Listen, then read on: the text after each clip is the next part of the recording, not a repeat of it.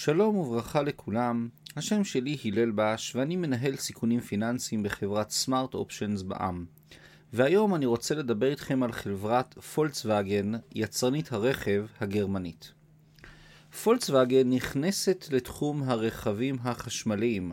האם זה הזמן לקנות? וכיצד לקנות? האם יצרנית הרכב פולקסווגן מאיימת על טסלה? האם המשקיעים מבולבלים ממבנה המניות של פולקסווגן? איך מומלץ כעת לרכוש מניות בחברה גדולה זו.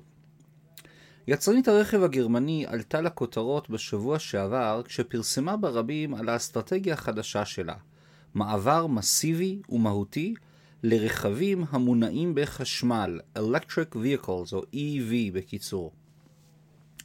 עד היום, פולקסווגן נהנתה מהתואר יצרנית הרכב השנייה בעולם לפי מספר רכבים.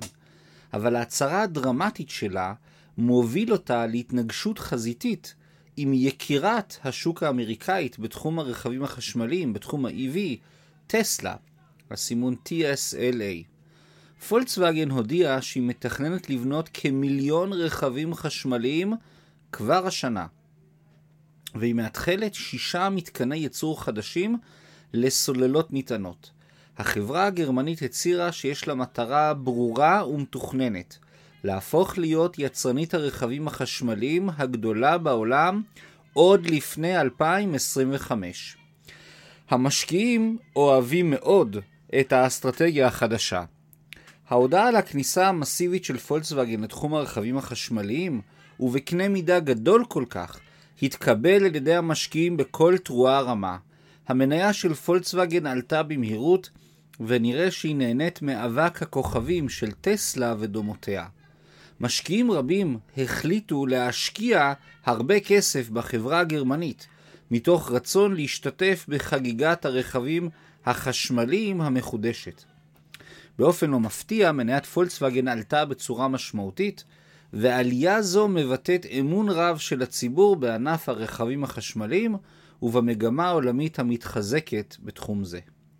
אבל ניתוח האירועים מגלה שלא כל המשקיעים או המתווכים הפיננסיים השונים מבינים בצורה ממשית את מבנה ההון של פולקסווגן. ייתכן שהם השקיעו במניה הלא נכונה. מניות רגילות או מניות בכורה.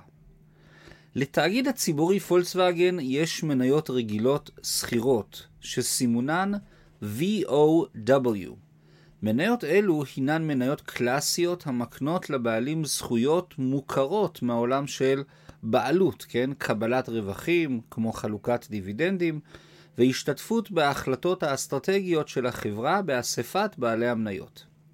בנוסף, יש לפולקסווגן מניות בכורה שכירות, שסימונן VOW3 או VOW3, כן? מניות בכורה אלו אינן מקנות למחזיקים בהם זכות להצביע באספת בעלי המניות, אבל כנגד הם מקבלים העדפה או בכורה במועד חלוקת הדיבידנדים.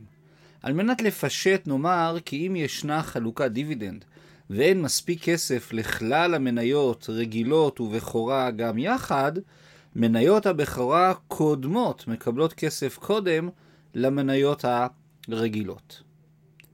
מה ההבדל מבחינת המשקיעים? לא אמור להיות הבדל מהותי מבחינת המשקיעים. רוב המשקיעים רוכשים מניות במטרה להשתתף ברווחיות העתידית הגלומה במיזם העסקי. אם ההצלחה תאיר פנים לחברה, מחירי המניות יעלו, גם המניות הרגילות וגם מניות הבכורה. כשמשקיע מבקש לקנות את מניית פולקסווגן, הוא מעוניין לשים את כספו במסגרת שערכה תאמיר, תעלה, ככל שפולקסווגן תצליח, ובפרט באסטרטגיה החדשה שלה. רוב המשקיעים הם די קטנים, עם אחוזי בעלות חסרי משמעות ממשית, וממש לא מתעניינים בהגעה לאספת בעלי המניות. לשם המחשה, אם קבוצה של משקיעים מתאגדת ומחזיקים ביחד אפילו עשרה אחוזים ממניות החברה, הם עדיין חסרי משמעות מול בעל שליטה שיש לו 50% מהמניות. לכן רוב המשקיעים לא באים בכלל לאספת בעלי המניות. אז מה צפוי להיות הפער בין המניות הרגילות למניות הבכורה?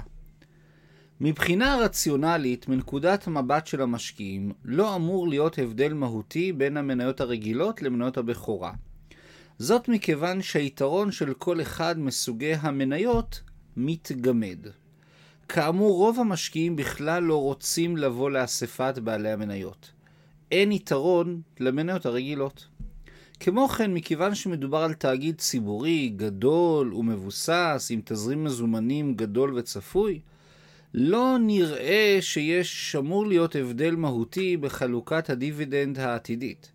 היינו, אין יתרון מהותי למניות הבכורה. היינו, מבחינת המשקיעים, שני המניות אמורים להיסחר פחות או יותר באותה רמה. אולי, אולי עם יתרון קל מאוד לטובת מניות הבכורה.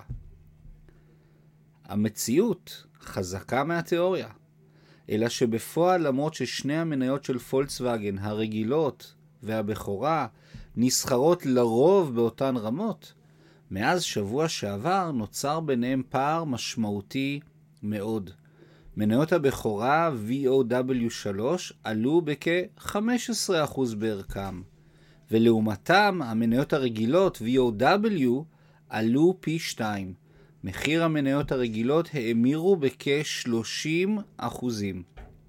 על מנת שנבין עד כמה מדובר על אירוע חריג, הפעם האחרונה שנראה פער שכזה בין המניות הרגילות לבכורה, אירע במסגרת ניסיון ההשתלטות של פורשה על פולקסווגן בשנת 2008. אז שוק ההון חווה כניסה ל short squeeze, בדומה למה שאירע עם GameStop לפני כחודשיים. מה ההסבר לפער? נתחיל דווקא מהסוף. כמו כל פער לא הגיוני בין מחיר לערך, הפער בין שני הנכסים הכמעט זהים צפוי להיסגר. אין שום סיבה מהותית לפער כל כך גדול בין שני נכסים כל כך דומים. כאמור, היתרון של כל אחד מהם די מתבטל במקרה של פולקסווגן, ולכן אין סיבה טובה להפרשים כל כך גדולים. אבל מה הסיבה לפער? ישנם הסברים רבים. נראה כי מדובר באופן הפשוט ביותר על חוסר תשומת לב והיעדר הבנה מספקת של המשקיעים והמתווכים הפיננסיים השונים, ברוקרים, בנקים, בתי השקעות, מוסדיים וכו'. המשקיעים לא באמת מבינים?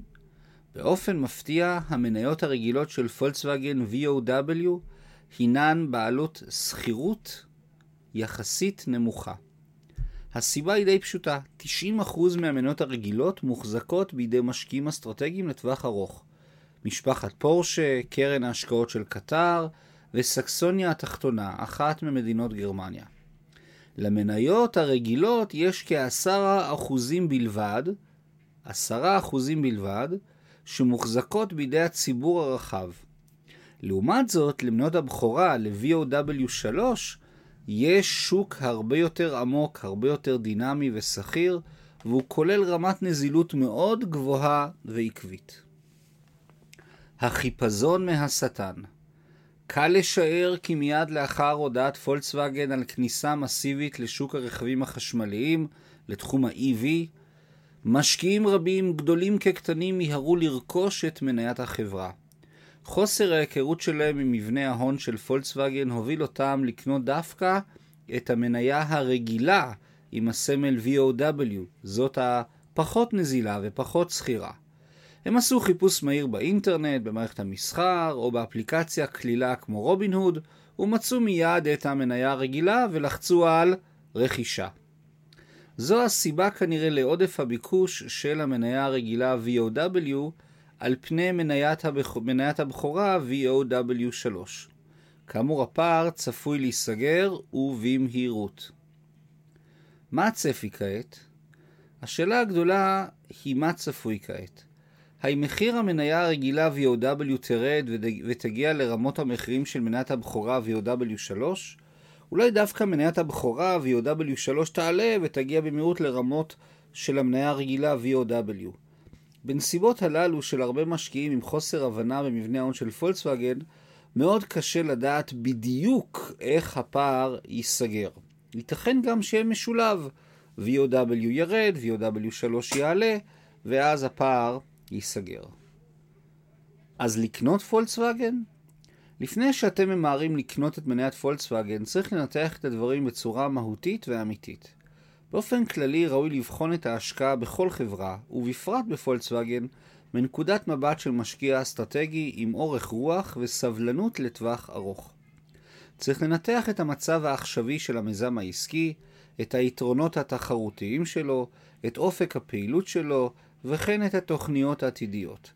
לא להסתפק בבחינה חפוזה של הודעה זו או אחרת לעיתונות. לא לעבוד כעדר ללא רועה. בחינה מהותית ואמיתית של החברה, על מכלול הפעילות העסקית הענפה והמורכבת שלה, תיתן למשקיע תמונת מצב אמיתית והבנה טובה ומענה לשאלה האם זו חברה שראוי להשקיע בה. כל שיטה אחרת היא אחיזת עיניים שתוביל בסוף להרבה שברון לב. אז מה יעשה מי שרוצה לרכוש פולקסווגן? אז נניח שעברתם את כל התהליך והחלטתם לקנות את מניית פולקסווגן. מה עושים כעת? מובן מאליו כי רכישה של המניות הרגילות, ה-VOW, כוללת כעת סיכון חדש של ירידת שערים. הסיכון החדש נובע הן מחוסר הנזילות והשכירות, והן מהחשש של מעבר המוני למניות הבכורה. למה להחזיק מניה יקרה כשאפשר למכור אותה ולקנות מניה כמעט זהה לחלוטין במחיר הרבה יותר נמוך? על כן מי שקיבל החלטה לקנות פולקסווגן, מוטב שיקנה כיום דווקא את מניית הבכורה VOW3 ולא את המניות הרגילות. הדרך הפחות מוכרת לחשיפה למניות פולקסווגן. אבל אם ניקח שני צעדים אחורה, נוכל לזהות דרך אפילו יותר מעניינת לחשיפה לפולקסווגן. כאמור, משפחת פורשה הינה מחזיקה מהותית במניות הרגילות של פולקסווגן, של VOW, דרך חברת ההשקעות הציבורית שלה, Porsche Automobil Holdings, עם הסימול PAH3. עיון בדיווחים הרשמיים של חברת ההשקעות הציבורית של פורשה מגלה כי ההחזקה הגדולה ביותר שלה הינה ההשקעה בחברת פולקסווגן. מה שעוד יותר מפתיע הינה העובדה שגם מניות חברת ההשקעות של פורשה עלתה רק בצורה מתונה, נכון להיום, בדומה למניות הבכורה של פולקסווגן. היינו, מי שרוצה להיחשף לפולקסווגן, ראוי שיבחן לעומק רכישה של מניות חברת ההשקעות של פורשה, PAH3. המסר למשקיעים יש כאן מסר מהדהד לכלל המשקיעים. לא משקיעים לפני שמבינים. ראוי להכיר את החברה והמיזם העסקי שבו אנו רוצים לשים את מיטב כספנו. בנוסף, חשוב להכיר את מבנה ההון של החברה, ולא לסמוך בעיניים עצומות על מתווכים פיננסיים. משקיעים במה שהם מבינים ובדרך הנכונה, מתוך ידע, העמקה ומעט סבלנות. לא למהר ולא לרוץ אחרי העדר. בזמן שכולם רצים ביחד וקונים ניירות ערך בגלל הודעות לעיתונות, ראוי לבחון את הדברים בצורה חכמה ומעמיקה יותר. החיפזון, החיפזון של חלק מהמשקיעים יצר עיוות במחירים של מניות פולקסווגן. הפער בין המניות הרגילות למניות הבכורה צפוי להיעלם ובמהירות. אם אתם חוששים מכניסה לקלחת מבנה ההון המעט מורכב, אולי לבחון אפשרות פחות מוכרת של השקעה עקיפה במסגרת משפחת פורשה. לסיכום, ידע הוא כוח. אני מאוד מודה לכם על הקשבה ומקווה לראותכם בפרק הבא. תודה רבה והמשך יום נעים. להתראות.